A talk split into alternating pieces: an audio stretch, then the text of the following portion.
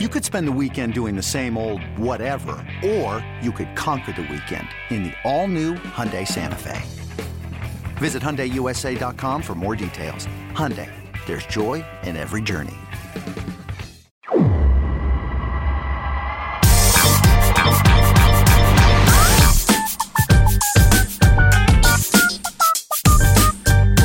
This is our last July episode of the show before the show, just this season. But like we're almost to the final full month of the regular season. Can you believe that? That that is crazy. I was talking to uh, Kelsey Hennigan the other day and saying we basically have six weeks left of the season, um, which is nuts to think about. That is crazy. But I mean, with the the way the AFL is this year, True. the train the train's just going to keep on rolling. That is true. The AFL starts like 15 minutes after the end of the uh, the minor league season, the AAA championship. The AAA championship game is like just days beforehand, right?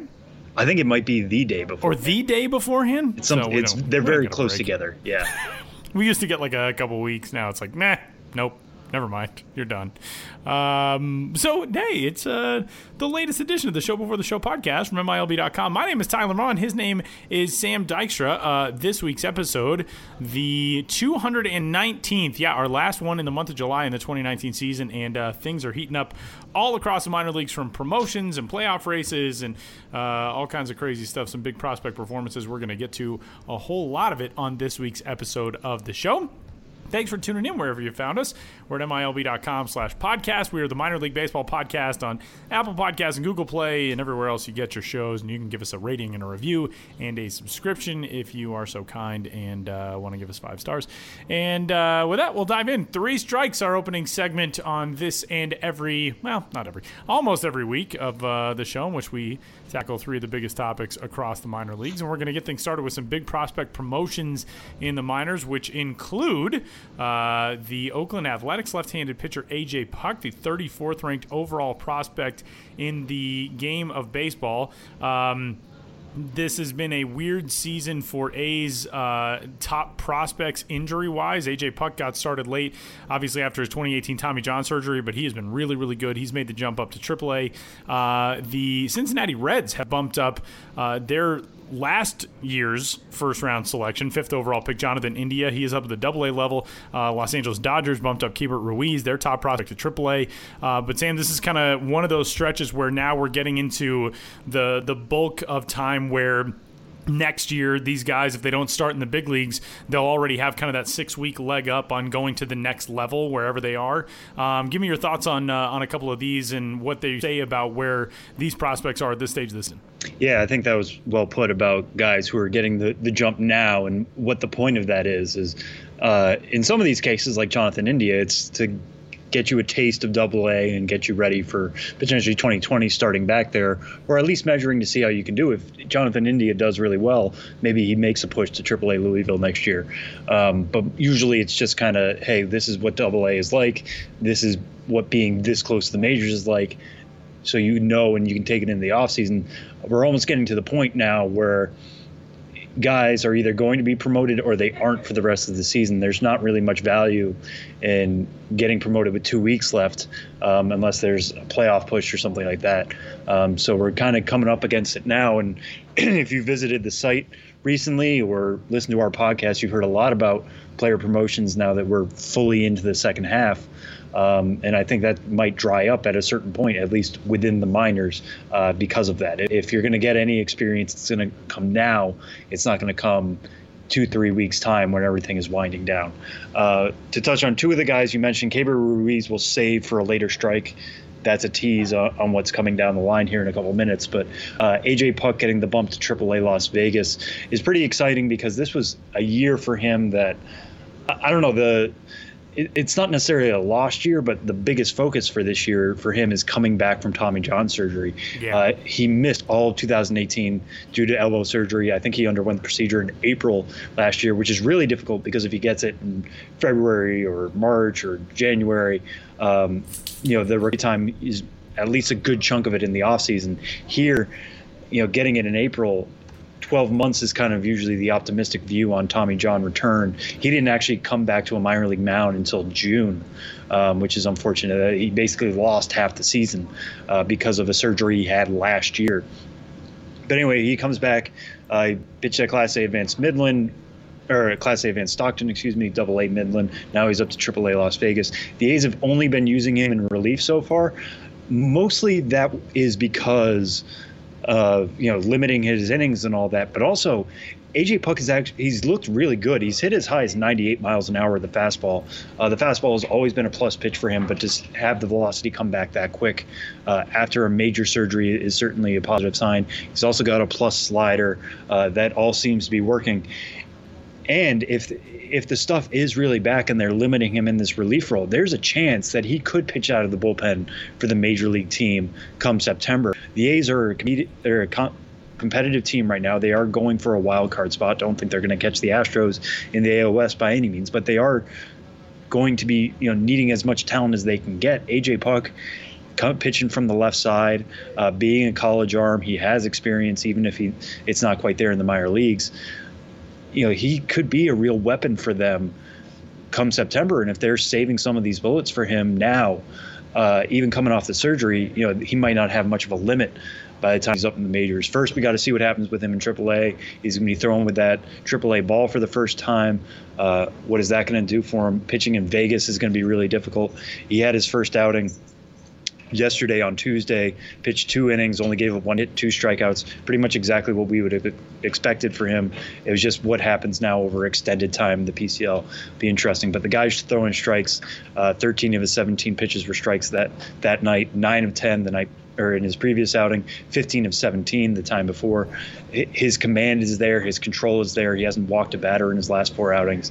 Uh, AJ Puk is passing all the tests right now. That certainly earned him this push to AAA. Uh, I'll be really interested to see what happens with him, see if he can make that jump to the the majors, and if the A's are really willing to go for it with him and with their major league roster. Uh, moving back to India real quick, this is not a move necessarily that's going to help out the major league club right now, but it is something we kind of expected. Both of these guys went to the University of Florida, which is kind of funny, but uh, India coming out of Florida last year, an advanced bat, everybody kind of thought he would be a quick climber. The problem is he started out the year at Class A Advanced Daytona in the pitcher-friendly uh, Florida State League. Only hit 256, 346, 410, so the power isn't quite there for him yet. But it was kind of like what we were talking about with Trevor Larnach in the Minnesota Twins system, who also made a jump to from the Class A advanced level to Double A, getting out of the FSL the power hasn't been been there, but what happens when he gets out of the Florida State League? Is that going to start playing? Um, because it, it's not really looking like a weapon right now for him, but it potentially could be. Um, one thing to look out for India as well is, you know, entering the year, the top prospect in the red system was Nick Senzel. Uh, they move him to the center field because they want to get him away from Eugenio Suarez. India is another third baseman. They have recently got him time at second base. Um, he, a lot of people think he could have been an above average fielder at third. He's got a strong arm. Second base is just to get some looks there. He, I think he made five starts after late June. So they are keeping an eye out for potentially moving him around. They haven't done it yet at Chattanooga. He's only played third base in his first two stops there. He also played some shortstop last year coming out of the draft. We'll have to keep an eye out on that to see where they're going to move him around. But they like him, like his bat enough to push him at 22 years old two double A, still relatively young for that level. Um, we'll have to see what he can do here in the next six weeks and whether that can push him, you know, to maybe start out next year at AAA or if this is just a, a process of getting his feet wet and allowing him to get comfortable there and hopefully taking off again in 2020. Strike two this week. Uh, some more promotions, but these four guys leaving the minor leagues and both in the San Diego Padres organization. The fourth and fifth ranked prospects in that system were both top 100 guys, uh, number 47 and number 69 overall. Uh, Adrian Morejon, left handed pitcher, and Michel Baez, a right handed pitcher, both making the jump from Double A Amarillo over Triple A El Paso and straight to San Diego.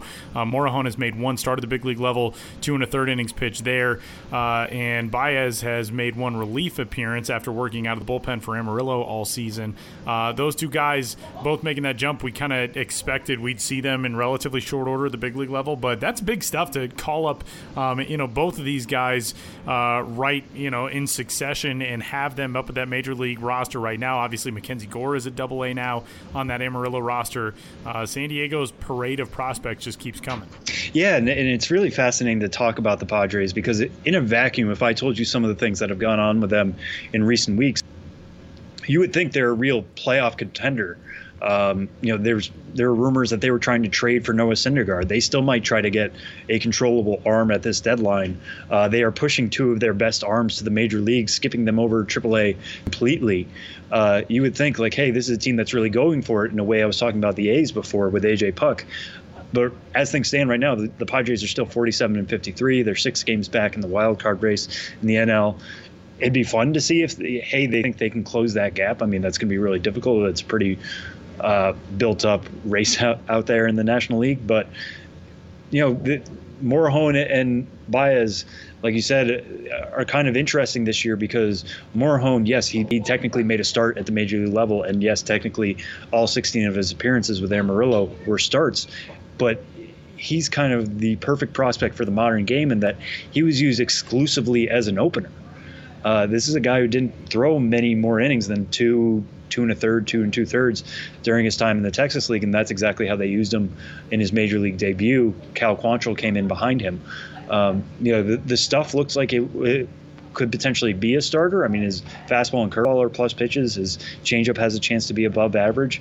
Um, he did miss time last year with some triceps issues and some other general soreness. Um, so maybe this is meant to protect him. But he's only 20 years old. They think his stuff will play in the major leagues right now. Uh, we'd love to see them expand his role potentially in 2020, but see what he can do as an opener right now and, and take it from there. And with Baez much older, he's 23 years old, so it, it's not as shocking to see him jump, even though he's similarly skipping over AAA completely. Um, but at six foot eight, uh, with three above average pitches in his fastball, slider, and changeup, uh, he has a chance to be really, really good as a, as a reliever. He was that uh, during his time in the Texas League. He had a 2.00 ERA, 38 strikeouts in 27 innings. Um, see how that that stuff plays. And again, this this you know, I, I, talked about it as if the Padres are contenders, but maybe this is just to see what the Padres have um, as they go into an offseason. You know, they already spent a lot of money on Eric Hosmer and Manny Machado. This is a team that is gearing up to win in 2020. Fernando Tatis Jr. is officially on the scene now, and you know one of the best major league shortstops in the game, not just rookie shortstops. Uh, Luis Urias is finally up again after he destroyed AAA. Uh, this is a team trying to figure out what it has so it can maybe make some bigger moves uh, going into the offseason. And, and maybe if Morejon and Baez look major league ready right out of the chute, okay, those are two roster spots they don't have to worry about and hills that holes they don't have to fill. Um, so yeah, th- I think these guys are going to get long leashes. You don't bring them up for nothing. Um, but given the roles that they're in, given the stuff that they should have, and they some other organizations would allow them to be starters for a little bit longer. I think these these uh, promotions are fascinating, and we'll have to keep an eye on these guys, see what they can do now that they are in the show. Strike three this week. Uh, AAA Oklahoma City. It seems as though we write a story about every night. And last night, uh, the Oklahoma City Dodgers scored 16 runs, and we wrote about their starting pitcher because that's how good Dustin May was, and that's how good the rest of that team has been. So they're pretty much all going to get a story about them at some point soon. Um, this team is ridiculous right now. The amount of runs that they've been scoring as of late. They got a five-game winning streak right now as of last night's victory, which was Tuesday night. We're recording this on Wednesday. Uh, they've scored at least nine runs in every one of those those games. They've scored double digit runs, I believe, in five of their last seven now in total. Um, this team has been absurd especially the last really three weeks to a month, and with the promotion of Gavin Lux and the fact that he's had hits in 18 of his 19 games at Double A to this point, um, this team right now has more storylines than I think almost any in baseball, uh, including the major leagues. And it just so happens that their parent club also may have uh, one of the best storylines in baseball this season, also running away with its division. Uh, but Oklahoma City, like what what can you even say about Oklahoma City at this rate? That team is absurd. Yeah, it's just so much fun to follow them. Um, you know, we put so much emphasis on individual players here, and uh, maybe in a season preview we'll tell you who to watch, or you know our MLB.TV uh, previews at the end of the podcast will tell you, hey, here's a team to watch at the end of the week. But the, usually we're we're focused more on individual players. But the way this team has come up and come together. I mean, a lot of these guys were at Double A Tulsa. Lux was at Double A Tulsa a couple weeks ago. DJ Peters was there. Dustin May got called up at the same time. Ruiz just got called up last week. Homered in his first Triple A game, which was absolutely crazy, uh, considering the power isn't quite been there for him in the past. Um, yeah, this is a team that's playing in AAA and it's playing in the Pacific Coast League and it's playing with, you know, the new ball and all that kind of stuff. But uh, maybe Fresno or El Paso. Um, were teams earlier in the year that were this exciting, but I just can't remember an individual team that we've had to watch in night in and night out. Uh, I, I, covered a game last week, or covered it here from our offices anyway, uh, on Thursday, in which you know I was kind of buckled in at the time. Gavin Lux was entering the game, hitting 500, so I was like, okay, I'm going to really follow every at bat he has. He ended up five for six with a homer and two doubles, and I was just laughing. And even the AAA Iowa broadcasters were laughing because the guy was just so red hot. He's cooled off a bit since, but he's still hitting 481 uh, with a 1.5. He went two for five last night, and his batting average dropped from 487 to 481. Yeah, it, on a two for five night. It's and, it, and you think like, oh, it's just him. And, and as I was covering that game, I'm like, all, all prepared to write about Gavin Lux and whatever. And uh, Iowa brings in Taylor Davis, catcher, uh, to to be the pitcher in the ninth inning. And then Kyle Garlick, who has been up a little bit with the Dodgers this year, hit his third home run of the game. And then all of a sudden it turns in from this is the Gavin Lux show to, oh, by the way, this three homer game, which would lead the site any other day, is also happening. But I have to fold that underneath because Gavin Lux is one of the best hitting prospects in all of baseball right now and is on an absolute tear uh, it's almost difficult to focus on any one player and, and what our normal jobs are with this team. Uh, you had a story, Tyler, I think last week, in which you know Lux did really well, but also Will Smith homered in the same game. Um, and you know now Will Smith and Keibert Ruiz are back together again, and and you know, the the Dodgers have to figure out how they want to make that duo work. Uh, Dustin May every once in a while is going to steal the show. And even in games like when it was 16 to one, yeah, this team is just so deep. If you're not paying attention, you have to start paying attention now. Uh, I would not be surprised to see Gavin Lux get postseason at bats for the Dodgers. Maybe Dustin May pitches out of a bullpen role, that type of thing. Um, these guys are too good to keep down, but the Dodgers major league roster is too good uh, to to send anybody off, and and I don't know. It, will be really interesting. One thing to watch in particular is how much time at second base is Gavin Lux going to get because he's not going to kick Corey Seager off of second, but he did make one start at second base. Um, is that something that's going to continue with him? Because if he starts picking up more starts there, I think that's a clear sign that the Dodgers like, okay, we get it. You're ready for Major League Baseball, and that's the role that we can get you at bats.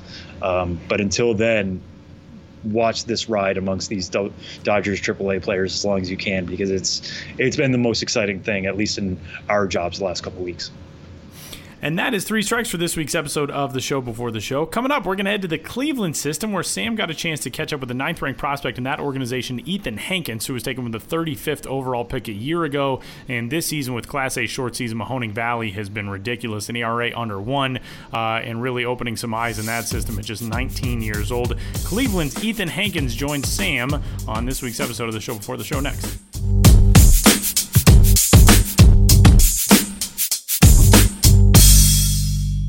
We're joined this week on the Minor League Baseball podcast, the show before the show, by number nine Indians prospect, Ethan Hankins, currently spending his time at Class A short season Mahoning Valley. He's got seven uh, outings under his belt, a 0.88 ERA. Seems like a pretty good summer so far. But Ethan, thanks so much for joining us. How are you doing? I'm good. It's, uh, it's awesome to be here. Great, great. Yeah, no, thank you for joining us. So, uh, yeah, kind of take me through this summer so far. You're you're kind of getting your first extended taste of the minors. You pitched a little bit, and I mean that in every sense, a very little bit last year after you were drafted. But um, what has it been like so far getting into things with Mahoning Valley, and like I mentioned, getting off to such a strong start? I mean, so far it's just understanding like the grind and the the length of the season and preparing yourself in the off season, and um, it's something obviously unless you're in the minors, you it's hard to experience something like this because you don't get to go home, you don't get really time off. So it's kind of it's you have to cherish those moments that you have time to like relax and recover. Um, but it's going good. I mean, it's a good team to be around. We have a lot of fun. It's it's easy to go on these road trips and play every day. I mean, but the biggest struggle for me so far is being like understanding the recovery process and how I need to contain my body and my arm. But that's going fine. Um, feel really good. So I'm excited for the next few starts. Yeah, and take me through that recovery process because you were somebody who, going into the draft last year, 2018, you were expected to be a first rounder. The Indians take you in the 30s uh, because of a shoulder issue that popped up in the, in the spring. So when you say the recovery process, excuse me, is something you're still dealing with, what about it is new and what are you working on between starts that's allowing you to still pitch, you know, every fifth, sixth day? I mean, uh, at the so for my high school season, uh, when I got hurt, I put on too much weight and I lost a whole bunch of flexibility.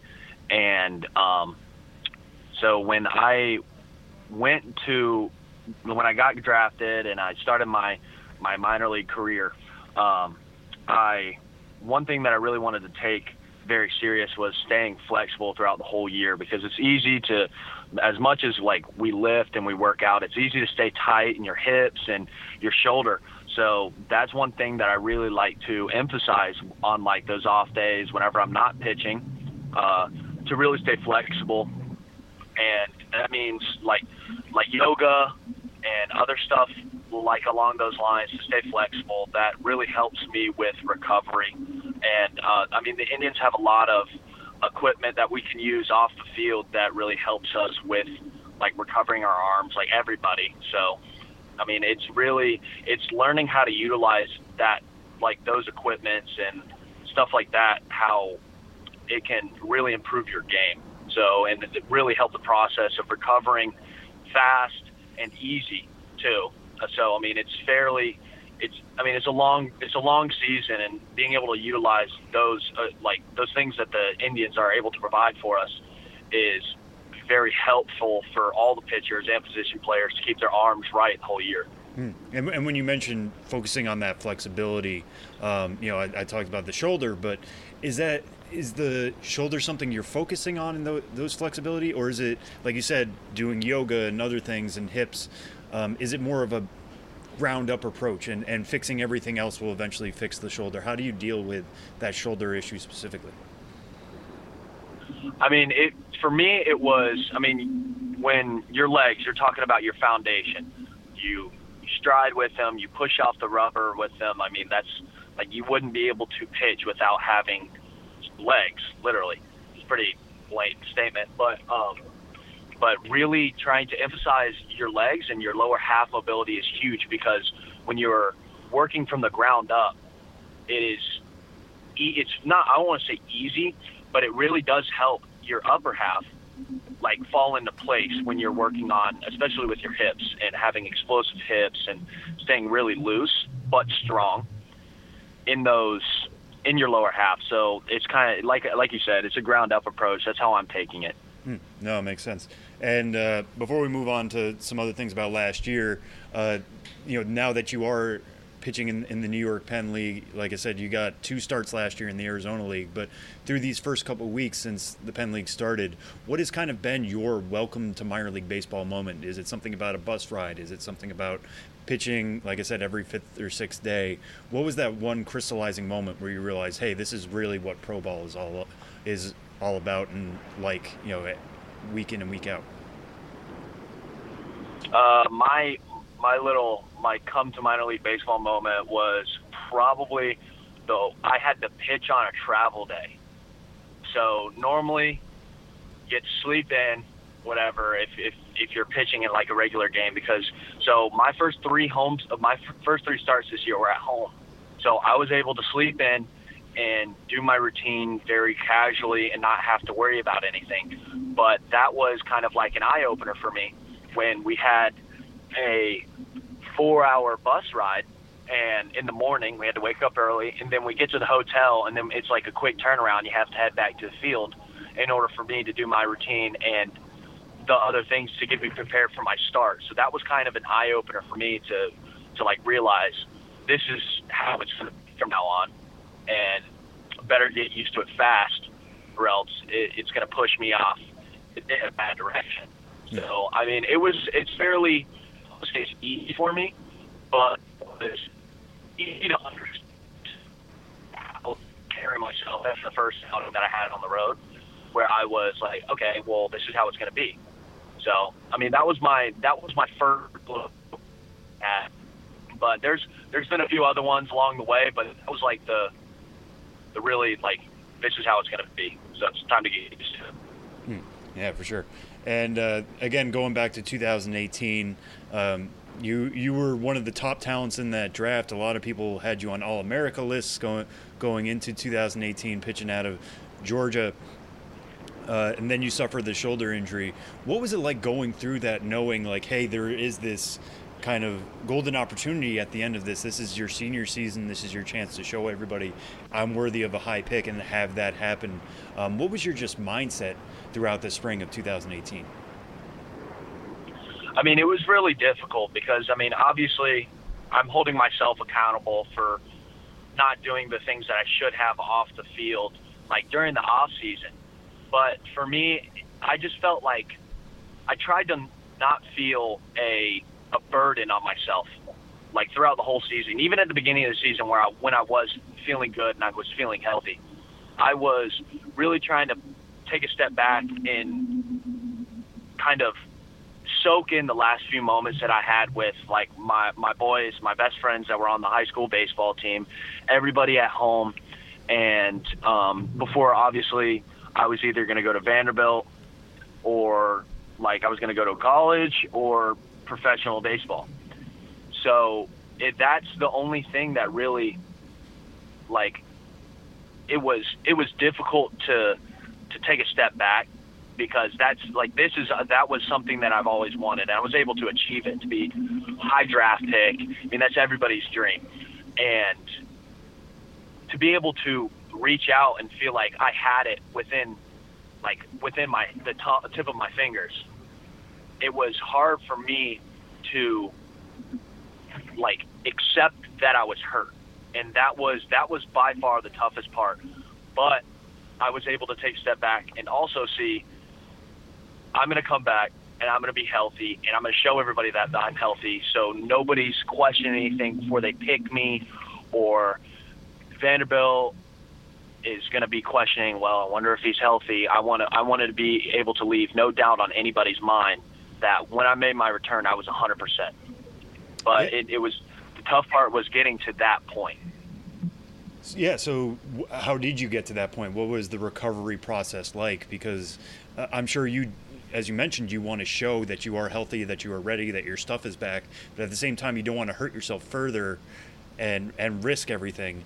Um, so, w- what was that recovery like? Making sure you were at that perfect moment where you could show, hey, the velocity is at least a little back, uh, and your pitches are a little bit back, but also, hey, I did all the right things to make sure either Vandy or eventually the Indians were getting a healthy guy. I was.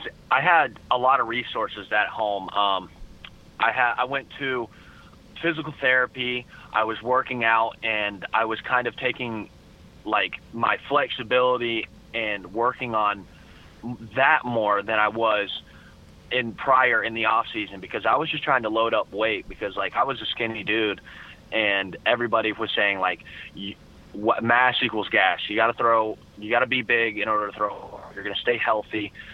That wasn't the case, but I was able to. I had a lot of resources, and I was able to feel good most of the time when I was coming back, and I took it very seriously, like physical therapy, whatever it took to get to that point where I felt like I was going to may have the best possible return that I could have.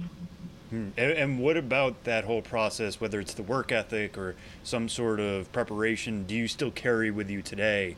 Um, you know, what, what do you still think about that time, or is that completely in your past? I mean, I would imagine something about it has, has helped make you a dominant pitcher that you're showing now with Mahoning Valley. But um, what about that time do you still carry with you? it was that was the first kind of glimpse that I had of not being scared, but it was that was the first eye opener I had because I hadn't really had any injuries prior to that. So I was like, okay, injuries are going to happen. It's how you deal with them that's going to make me a different player off the field and off. And I feel like my work ethic really started to build from that point where I was facing adversity for really the first time when it, it when it was injury wise. So I feel like that has helped me a lot. It's driven me to be the the pitcher that I am today and will continue to drive me because I don't want to get to that point again where I'm missing games or I'm not helping the team in like on and off the field because when you're rehabbing, you obviously like for us, we go back to Arizona and I want to be out on the road. I want to be traveling with these guys and like experiencing experiencing this with everybody and going through this process with all the guys on our team. So I feel like that right there was really set the tone for my for my work ethic, where it was like, okay, I'm not going to let this happen again, and I'm going to do everything that I can to avoid to avoid this. So I mean, it, it, that's I I was building the foundation for my where my work ethic is to this day. Hmm. And one more question about 2018 before we move on to this year. Uh, when you were talking with the Indians about potentially getting drafted, or were you at all? Was there any type of pre-draft conversation? Did they call you up and say, "Hey, we're thinking about taking you at 35. Would you take this bonus?" Um, you know, what kind of conversations did you have with them before and after the draft in terms of, "Hey, what do we need to do to get you into the system?"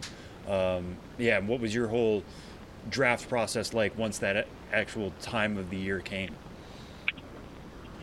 Uh, I actually was in Cleveland. So our draft, the 2018 draft was on June 4th.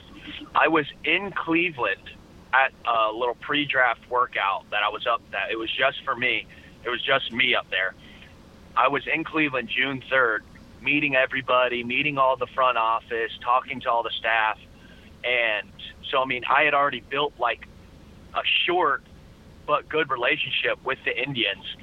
So it was it was fairly easy to understand the the the team that I was getting into, like the whole how the minor leagues, how good they were, and how experienced all these guys that I'm going to be being around for as long as I'm with the Indians.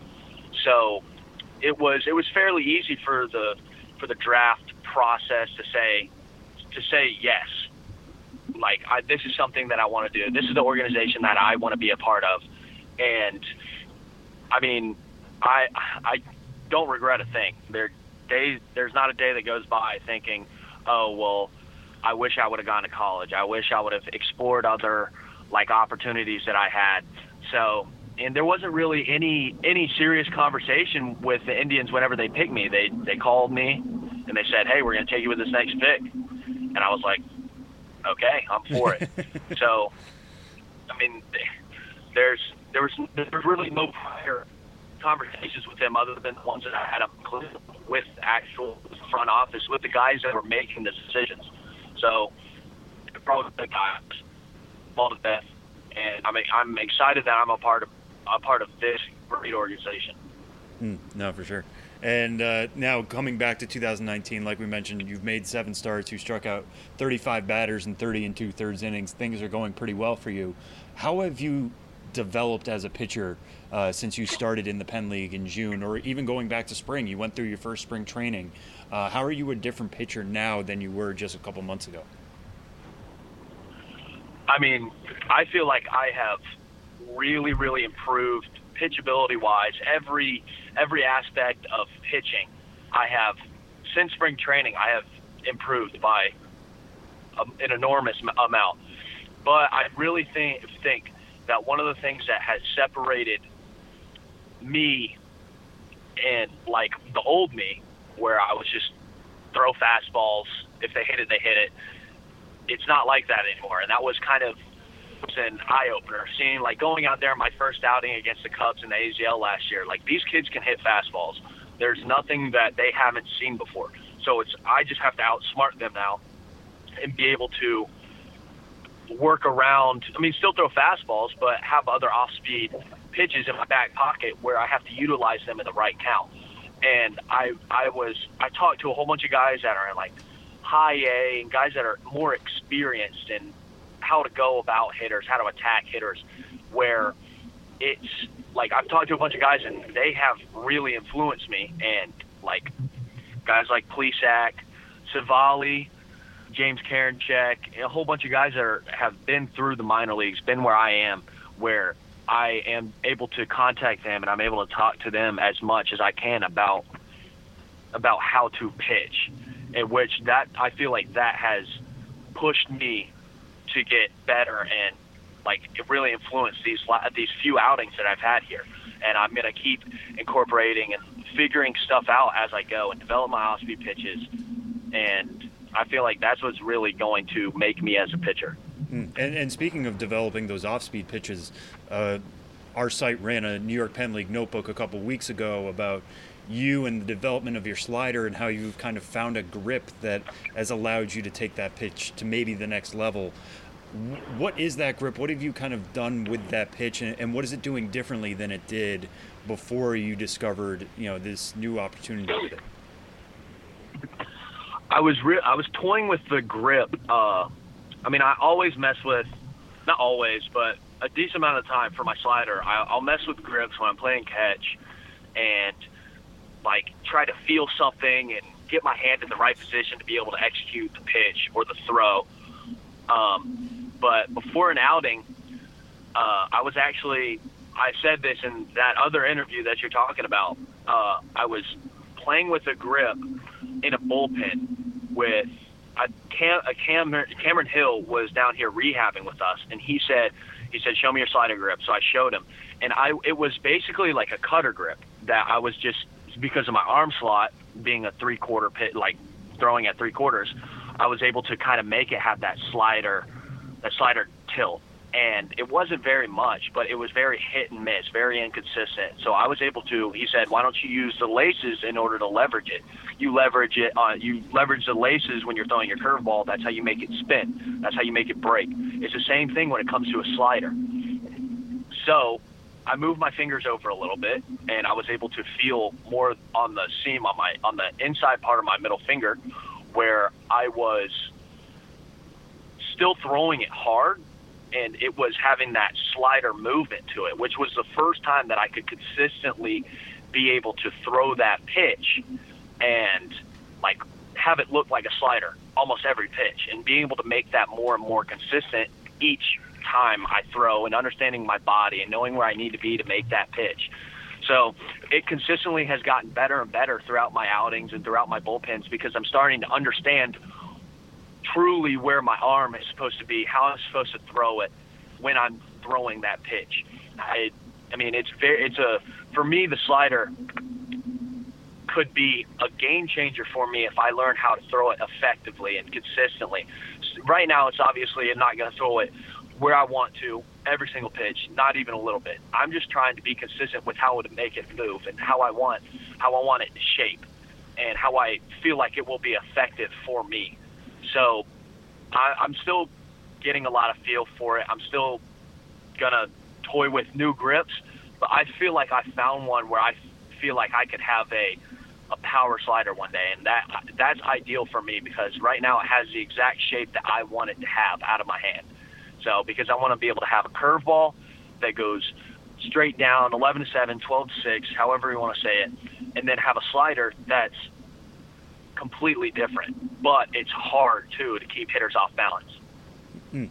And going from talking about individual pitches to something that's going to affect all of your pitches is, is your delivery.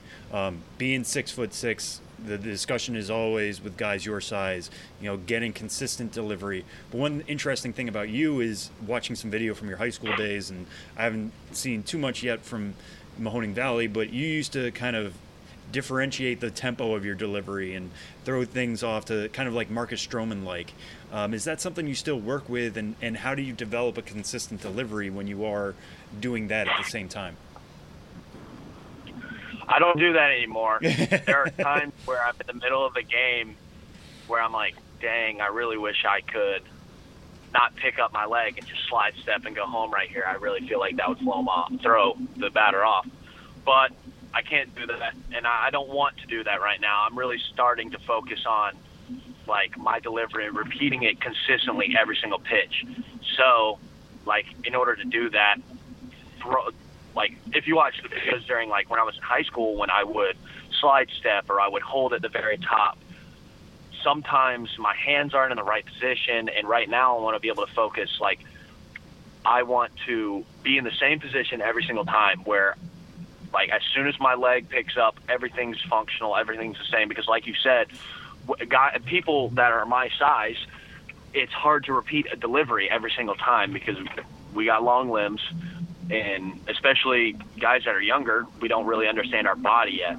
So being able to feel everything as much as I possibly can, that means I have to leave some stuff alone right now. And I don't know if it's going to happen in the future. I'm really trying to take it take it one step at a time, where I'm starting to incorporate my legs more and do other things in my delivery to make make sure that everything's in the same place every single time to be able to re- repeat pitches, repeat and consistently pitch throughout a long season. Um, but in high school, I honestly, people ask me this all the time how did I do it? And my whole mindset was whenever, no matter what I do, whether I don't pick up my leg or I'm holding it at the top or I'm holding it at the top for a few seconds, where as long as if my hands break at the same time, every single time, everything will fall into place. That was my mindset right then because no matter when you're pitching, if your hands separate at the exact same time and your body knows where to go, knows where to go, that's how you execute execute those pitches. So for me, I'm just I'm nipping, I'm stopping all that the the funkiness right now and just trying to be able to repeat consistently on a daily basis, 100% as much as I possibly can to be able to understand my body and understand the pitches that I'm starting to to groom and make into be what I think could be very good pitches, mm, slider and curveball. Yeah, no, that makes sense. Um, so yeah, we've talked a lot about pitching today. We're going to end on something completely different. Uh, your pinned tweet on your Twitter account, and for people who want to find you, it's at Ethan Hankins. Very easy to find. Uh, your pin, pinned tweet is from February 2018. It's I can only assume it's you hitting, uh, and it's you hitting a bomb to left with a pretty great bat flip. Um, so I have a kind of two part question for this one. One, how much do you miss hitting? And two, if you were to be kind of a two way player, a Brendan McKay, a Shohei Ohtani, whatever, what do you think you could be hitting right now if you were, you know, in the middle of the Scrappers lineup? Uh, I had this conversation yesterday with our hitting coach, actually. Um, so I feel like I could be hitting against some of the pitching that we have here, probably around 275, 300 consistently. Wow. Okay. Not, not, not really, not really. um, I honestly, I don't, I don't want to hit against some of these guys. Like we have guys like Carlos Vargas on our team that runs it up to 101, 102 miles an hour. We face guys that throw absolute fuel with a nasty slider and curveball. Um, I don't want any part of that. No, I'm, I'm happy being a pitcher. Um, I'm, I'm glad to be the one that is throwing a little bit hard, but I'm, there's no shot in a million years that I want any part of 101 possibly in my lower back. so I'll pass on hitting in the minor leagues, in the major leagues. If I get traded to a National League team, I'll take one for the team. I'll probably be the next Madison Bumgarner. But I, I'm, I'm going to pass on hitting and focus on pitching for right now. I think that's fair enough. You do that part pretty well. Uh, but I, you almost had me there for a second. I really thought you were going to say you thought you could hit 300 in the Penn League. Uh, no Ethan shot. Hankins, no shot. Yeah, fair enough. Uh, Ethan Hankins, thank you so much for joining us. Congrats on all the success so far in 2019, and uh, looking forward to what's coming next down the road here the next couple weeks there in Mahoning Valley. Thanks so much. Yeah, thank you. Thank you. I appreciate you guys having me on.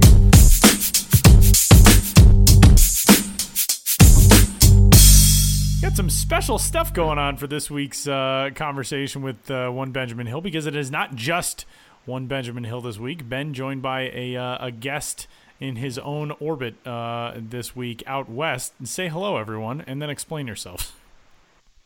Yeah, well, this is Benjamin Hill. When you said it's not just one Benjamin Hill, uh, I thought you were alluding to the fact that there are now two Benjamin Hills. There's a clone. There's double the Ben's biz. But no, I'm joined on this trip um, by Hi, your colleague and mine, Josh Jackson. Hi, Josh. That's, hi, that's me. We did almost run into our clones last night in a funny moment in the ballpark that would be too difficult to explain uh, on this podcast, but Um, we both we have reasons to suspect there are clones running around in Las it's Vegas. true. We almost Huh. let uh, past versions of ourselves into the press box that we could not access earlier, which totally makes sense. But we were there and it happened.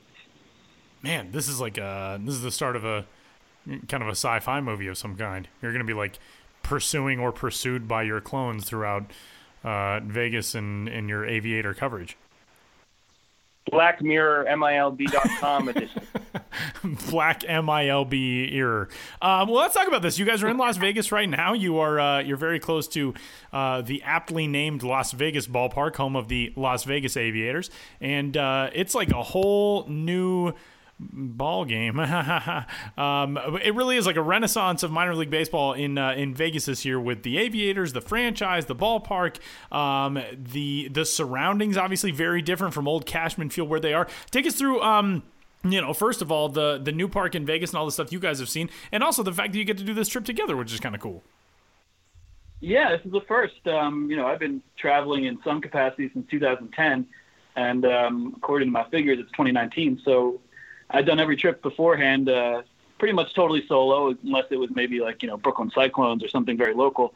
Uh, but this time, uh, Josh able to come with me, so we're kind of uh, combining our resources and uh, trying to come out of this with some, uh, you know, a little different material than if it, than we would if it was just me. And you know, we're here for three nights. We were here yesterday.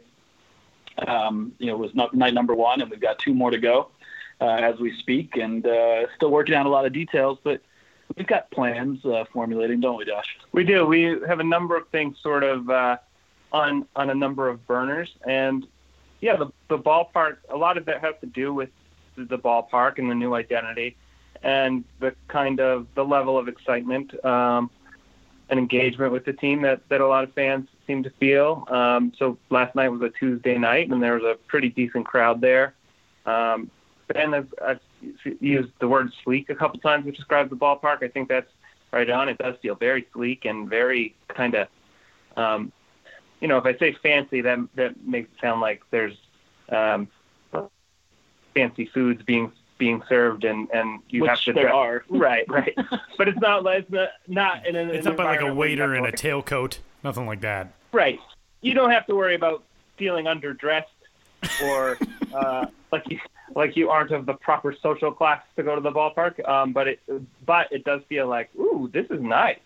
Um, yeah, it's a it's a cool ballpark. Some some cool features. The down the foul lines, it's, it's 340, um, and in right field especially, there's a the concourse is kind of open. There's like a a foosball and and and uh, table tennis um, situation there, and we were standing there and looking down the line, saying, "So if you put a ball on this part uh, up here at this part of the park, you really hit that ball."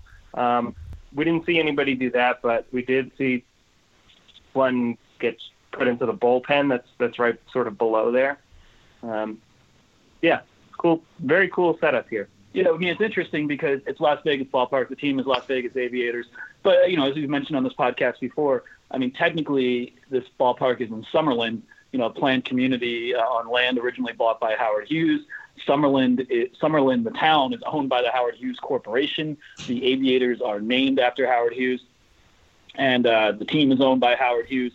So it is it's a very kind of uh, self-contained universe, Howard Hughes universe we're operating in, and you know we're talking to you now from the Red Rock Resort and Casino, uh, you know, a hotel and casino across the street where we have uh, the privilege to stay, and it's excellent to be at the hotel and be able to literally walk right across the street to the ballpark. Um, but you know, it's a unique Vegas atmosphere. We're, you know, we're of course not on the strip. We're not in the middle of all the Vegas, uh, you know, craziness that we associate with the city. But it still feels very Vegas with the mountains in the background and being uh, in a resort and casino as we're talking to you and going across the street from the resort and the casino uh, to the game itself. Uh, Cashman Field was located more closer to Old Vegas and uh, in an area that wasn't really too close to much of anything in terms of the immediate immediate area. Uh, I think which hurt the team a little bit. Um, you know, this one, if you live in Summerlin, which is a, uh growing, affluent, planned community, um, obviously it's a huge uh, quality of life point for the people immediate, you know, in the immediate area. But this is still very much Vegas in the bigger picture in terms of. Uh, I forget who I was talking to yesterday, and I was like, you know, would you consider this Summerlin or would you just consider this Vegas? And she was like, oh, this is still Vegas. like, you know, just because it happens to be in this uh, kind of anomalous place called Summerlin, it is still very much, uh, you know, a Vegas atmosphere and basically Vegas in the bigger picture. So and give us an so idea. Ben, how far exactly is it from like Cashman Field, the the strip, downtown Las Vegas? How far outside of like what people think of as Las Vegas is Summerlin and is this ballpark? Uh, it's about a 20, 25 minute drive from the strip. Actually, after this interview, I think we'll take a drive and uh, get better uh, parameters from exactly where we are in, in relation to everything else. Uh, probably about that distance from Cashman, if not a little further. But again, I don't have the greatest uh, internal geography regarding the overall layout of Las Vegas and the surrounding area. You can see the, the sort of skyline of the strip from uh, from the ballpark, from the outfield concourse. Okay, that's pretty cool. It's it's um, yeah, I, everybody has said it's about 25 minutes. We haven't done that drive. Um, it is, it, it, it is, it definitely does feel like Vegas, as Ben said. We're, uh, you know, so there's like a, a pool with palm trees right outside my window, and beyond that, there's a lot of houses of, or maybe they're like big condo townhome things of, of I assume the planned community of Summerlin, and beyond that, um, red rocks, these these gorgeous mountains, which every once in a while I've seen two lightning strikes since we've been talking in the mountains, and um, which is kind of cool. Um, but then, yeah, on the other side of the hotel, from Ben's window, you see the ballpark in the immediate foreground, and then and then the strip beyond that. Um, and Summerlin itself, the, there's a downtown Summerlin that we, I, I just made air quotes uh, with my fingers. Um, which our listeners can't see, of course. Um, but so Ben and I took a stroll. Ben and I took a stroll through there, and um, lots of you know. Yeah, we were debating whether or not we would shop at the Crate and Barrel or the Ethan Allen across the street. Right, we were in like the high-end furniture district, furniture and housewares. Um, there was also a West End in that in that little district. Uh, I think it's called Little Little Furniture Makerville. That that neighborhood. Yeah, it's, it's kind of strange. Everything is big as as things are in Vegas. Uh, you know, even downtown Summerlin feels a little more uh, vaguely smallish in certain ways. There was a bar that said like your neighborhood bar that looked like it could be, you know, in a mall parking lot next to the Applebee's.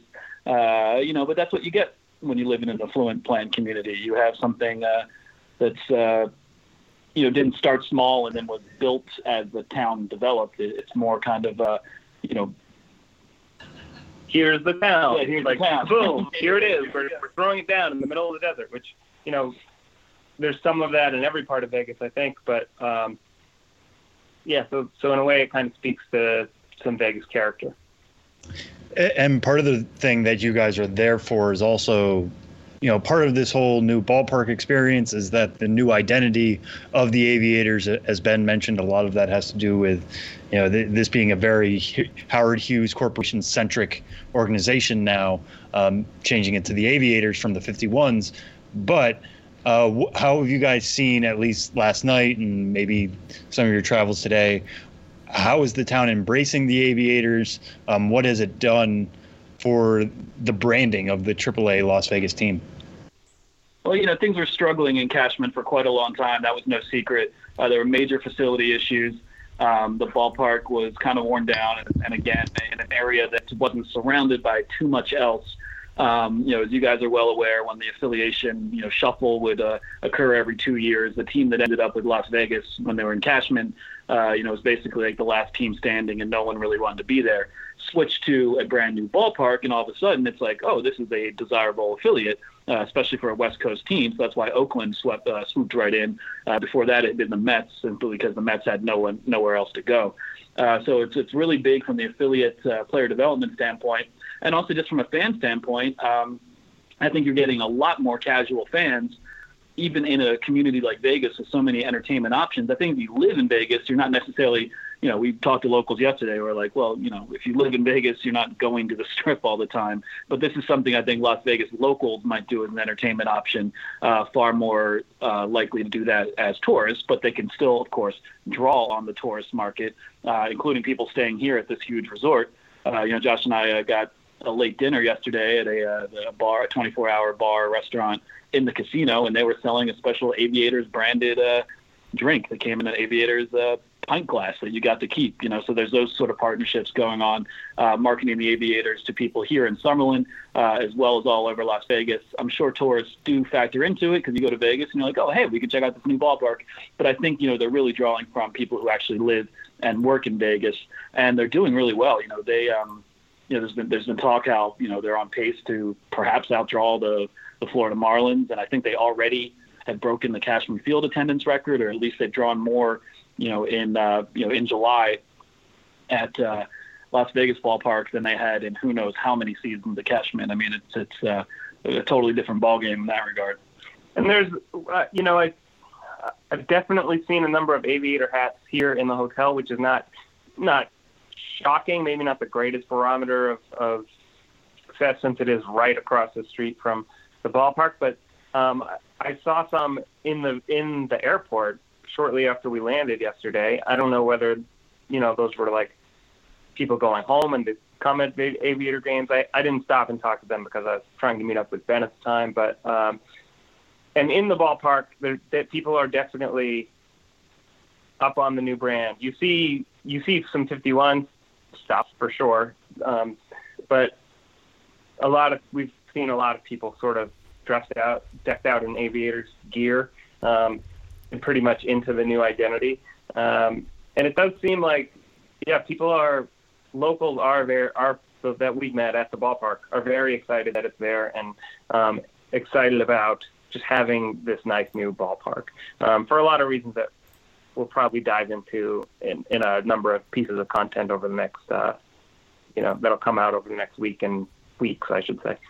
You uh, you mentioned the 51s, the uh, former name of the Las Vegas franchise. Uh, coming up in September, there are like a million people who have signed up online to storm Area 51. Are you guys going to be taking part in that? Just wanted to get that out there now.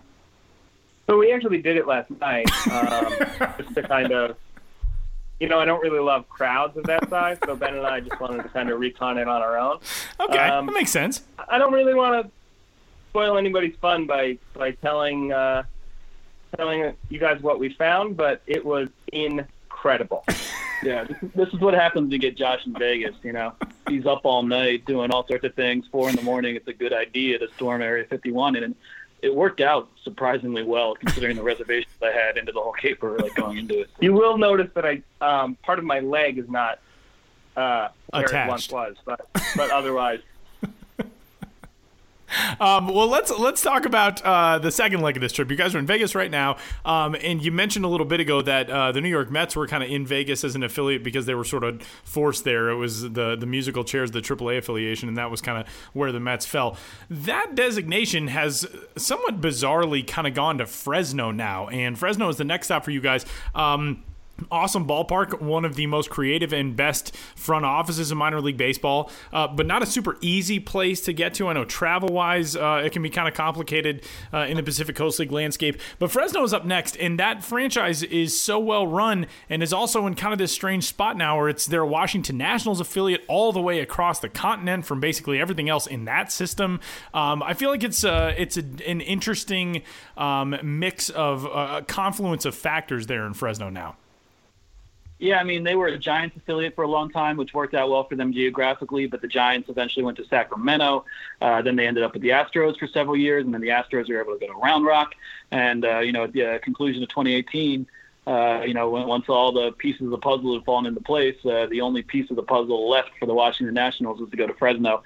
They are certainly not happy with that. But, you know, as you guys know, um, you know, if you're running a minor league team, you know, the affiliate can be a bonus, certainly, in terms of, um, you know your marketing, but it's not really the be all and end all. You're going to do what you're going to do regardless. So you know Fresno is going to keep on chugging in terms of the way they do things, and uh, definitely excited to be in Fresno on Saturday and Sunday. It is Lowriders weekend. Uh, that's their Copa identity, and you know, it's gonna be a lowrider show outside of the ballpark, and uh, I think really celebrating that culture. And if you know, I do, if I do know the Fresno Grizzlies, which I, I think I know them pretty well at this point, uh, I think there'll be a lot of uh, good material uh, from Lowriders weekend. You know, last night in Vegas, uh, Tuesday night was the Copa game there, the uh, Reyes de Plata, which I believe means Silver Kings, and uh, they were playing El Paso, who suited up as the Margaritas. You know, it was cool to see the uniforms, but quite honestly, there was very little uh, sort of uh, activation of the prom- promo in the ballpark itself, um, outside of just the teams playing as those identities. I think in Fresno this weekend, it's going to be a, a much more fuller realization of the Copa identity. So that will uh, certainly be a, be a big part of the coverage. Uh, who knows what else? We're just rolling. And like um, riders. Ben, before we let you go, um, you wrote a piece before you left uh, to go back to the the land of the PCL, as it were. Uh, you wrote a piece on something someone you talked to at Albuquerque, somebody they call the mayor of Albuquerque, basically James Kiefner, uh, the ballpark mayor. Uh, what can you tell us about this piece and, and, what you got to know about James when you're uh, visiting the Isotopes a while back? Yeah, absolutely. That was last month's road trip. You know the way these trips go. You know, I, I fresh out the material pretty much until the next one. So uh, uh, this is from the last trip last month uh, in Albuquerque, and James Kiefner is a 27-year-old uh, man with Down syndrome who's been going to the ballpark for the last decade with uh, his family, particularly his father, Jim, uh, who's retired from the army, and uh, they got season tickets about 10 years ago, and uh, you know, James got to be known around the ballpark, and he was invited by the grounds crew to kind of become an honorary member, and that's really taken off through the years in terms of him doing more and more work with the grounds crew. Uh, then he dances with the grounds crew when they do their dance routines. He dances in the stands, and he's known for that. He's formed a lot of relationships with the players through the years, and uh, has just kind of taken on this designation as ballpark mayor in terms of just being a guy who's always there, who the fans know uh, really well. Um, you know, super nice guy, super nice family um, I was really gratified by the response to that story, especially among people in Albuquerque and people who knew James. Uh, you know, it was kind of a, a, privilege to tell his story and to have that mean so much to so many people. Uh, the kind of story I like to write that, you know, by proxy makes me feel good about myself and that I'm able to get positive stories like out like that out there and, uh, you know, tell the tales of the people uh, who make a ballpark special by being constant, pre- constant positive presences. And uh, actually, tomorrow, the day this podcast airs uh, one more piece from Albuquerque, kind of talking about uh, their food scene and uh, you know their increasing uh, allegiance, adherence, uh, reliance on green chilies, you know the signature food of New Mexico, uh, and how they even incorporated chilies into that ridiculous but for, by all accounts surprisingly well executed tumbleweed burger, which is a poof of cotton candy and ghost pepper cheese, and the cotton candy is red chili infused and it's all served on a bun that is green chili infused. So talk about uh, taking you know uh, New Mexico's iconic food and uh, kind of going as you know truly avant-garde direction with it. So I'll be exploring that a little bit in tomorrow's piece, and I think that'll wrap up uh, more or less things from last trip. And then of course Josh and I will have a lot from Vegas and Fresno uh, starting next week, and uh, certainly rolling into August all kinds of stuff coming up to the site. Uh, Benjamin Hill, you can find all his stuff at milb.com slash Ben's Biz. He's on Twitter there as well. And Josh Jackson is at Josh Jackson MILB. And uh, how are you? Uh, what's the trip to Fresno? Are you like hopping in a car? Is this like buddy comedy road trip stuff? It is. Uh, we have a rental car. Uh, we are both uh, licensed and insured drivers on said rental car. And Friday's a travel day. Um, and, you know, if we get to Fresno in time, maybe we'll stop by the ballpark for that night's game. But, I think Friday is going to be fun. We're just taking a long drive uh, and beautiful uh, western scenery, and uh, I haven't been with Josh behind the wheel yet, but I'm sure he's a, a great driver. It's a harrowing uh, you saw experience. yesterday. Yeah, well, if you saw yesterday, uh, we tag team in a tricycle race, and Josh took no prisoners. well, it's that same. I drive uh, like a tricycle. it's, that, it's that same daredevil attitude that led him to Area 51 at four in the morning today. Exactly. Josh only seems mild mannered, but when you really get him out there with his alien theories, things get a little bit crazy. Uh, one thing, by the way, if you do uh, run into Josh Jackson and uh, been a similar way, but Josh has stunned me in reason. Josh and I have had many conversations about the original like ten seasons of The Simpsons, but I can just like text Josh a random episode that's on TV, and he will give me like a, a, wealth of quotes from him. So if you just go up to Josh and say like any season one through nine or ten episode of The Simpsons, just see what he can pull out. If you see him in Fresno or Vegas or wherever, it's a good skill. well, I, didn't, I, didn't, know that. I mean, stupid it's babies incredible. need the most of that. Thanks, guys. Enjoy the trip. Have fun, guys. Thanks. Yeah, thanks, guys. bye, bye, guys.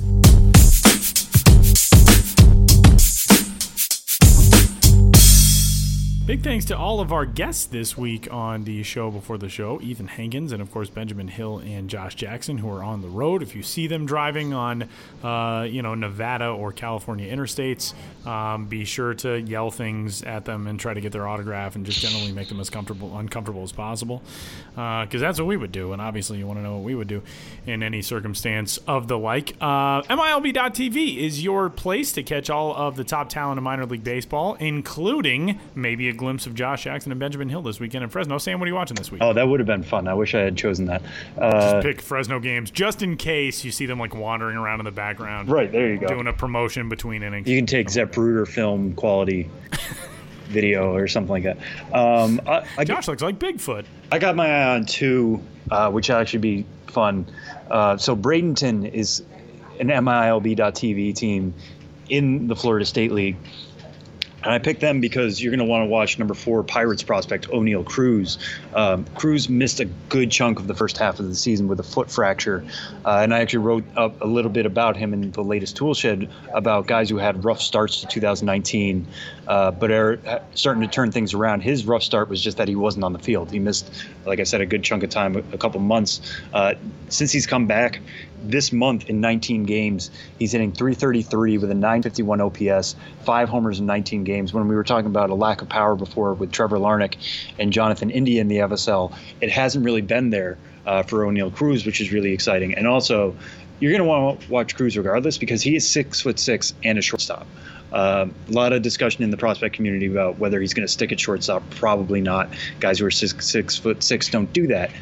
That being said, um, he's playing shortstop now. You're going to want to see that because it is quite the sight. Uh, his Bradenton Marauders start a home series against St. Lucie on, on Thursday. So when you guys are hearing this, they will also be playing Charlotte next week. And Charlotte is that team with Wander Franco at the top of the lineup. He continues to get better in the FSL, which is nuts because A, he's the youngest player in that league.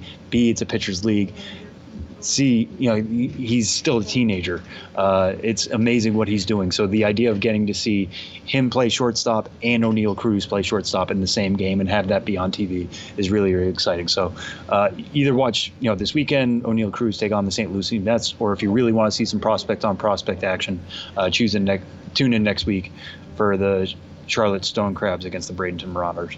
Uh, Tyler, what you, what are you going to watch? Hot prospect on prospect action. Um, I'm going to stay at that same level of Class A advance and go to the California League, um, where even though his numbers are not necessarily outlandishly better this month than they have been in previous months, uh, it feels as though top San Francisco Giants prospect Joey Bart has really, really started to get things uh, on track. Obviously, missed some time earlier in the season with injury, uh, but so far in July, he's already got a multi homer game. The OPS has uh, been steadily climbing. Um, he has really looked like the guy that the Giants kind of anticipated. This probably would have come you know, in May or June, uh, had he not been knocked out for a little while with that injury. But it just kind of feels like Joey Bart is really starting to to come along, and uh, he and the Class A advanced San Jose Giants will be on the road uh, taking on the Modesto Nuts this weekend. Uh, and you can catch that game on MILB.TV uh, Friday through Sunday. They'll be there. So all three night games, 7 o'clock on uh, Friday and Saturday Pacific time, and then 6 o'clock on Sunday for the the Cal League night show, um, Cal League After Dark. You can catch all that coming up this weekend at MILB.TV. And uh, that'll do it for this week's episode. He's Sam Dykstra. I'm Tyler Maun. We'll talk to you next week.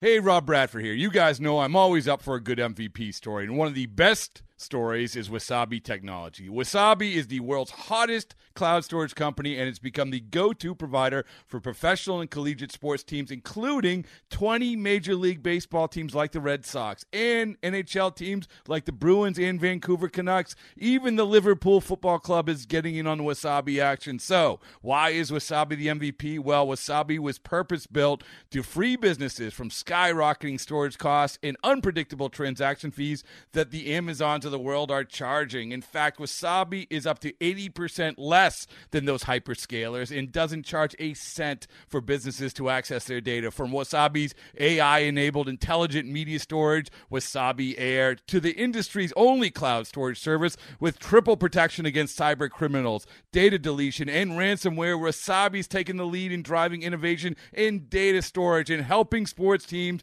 to unleash the power of their data. Wasabi, another Boston based championship team.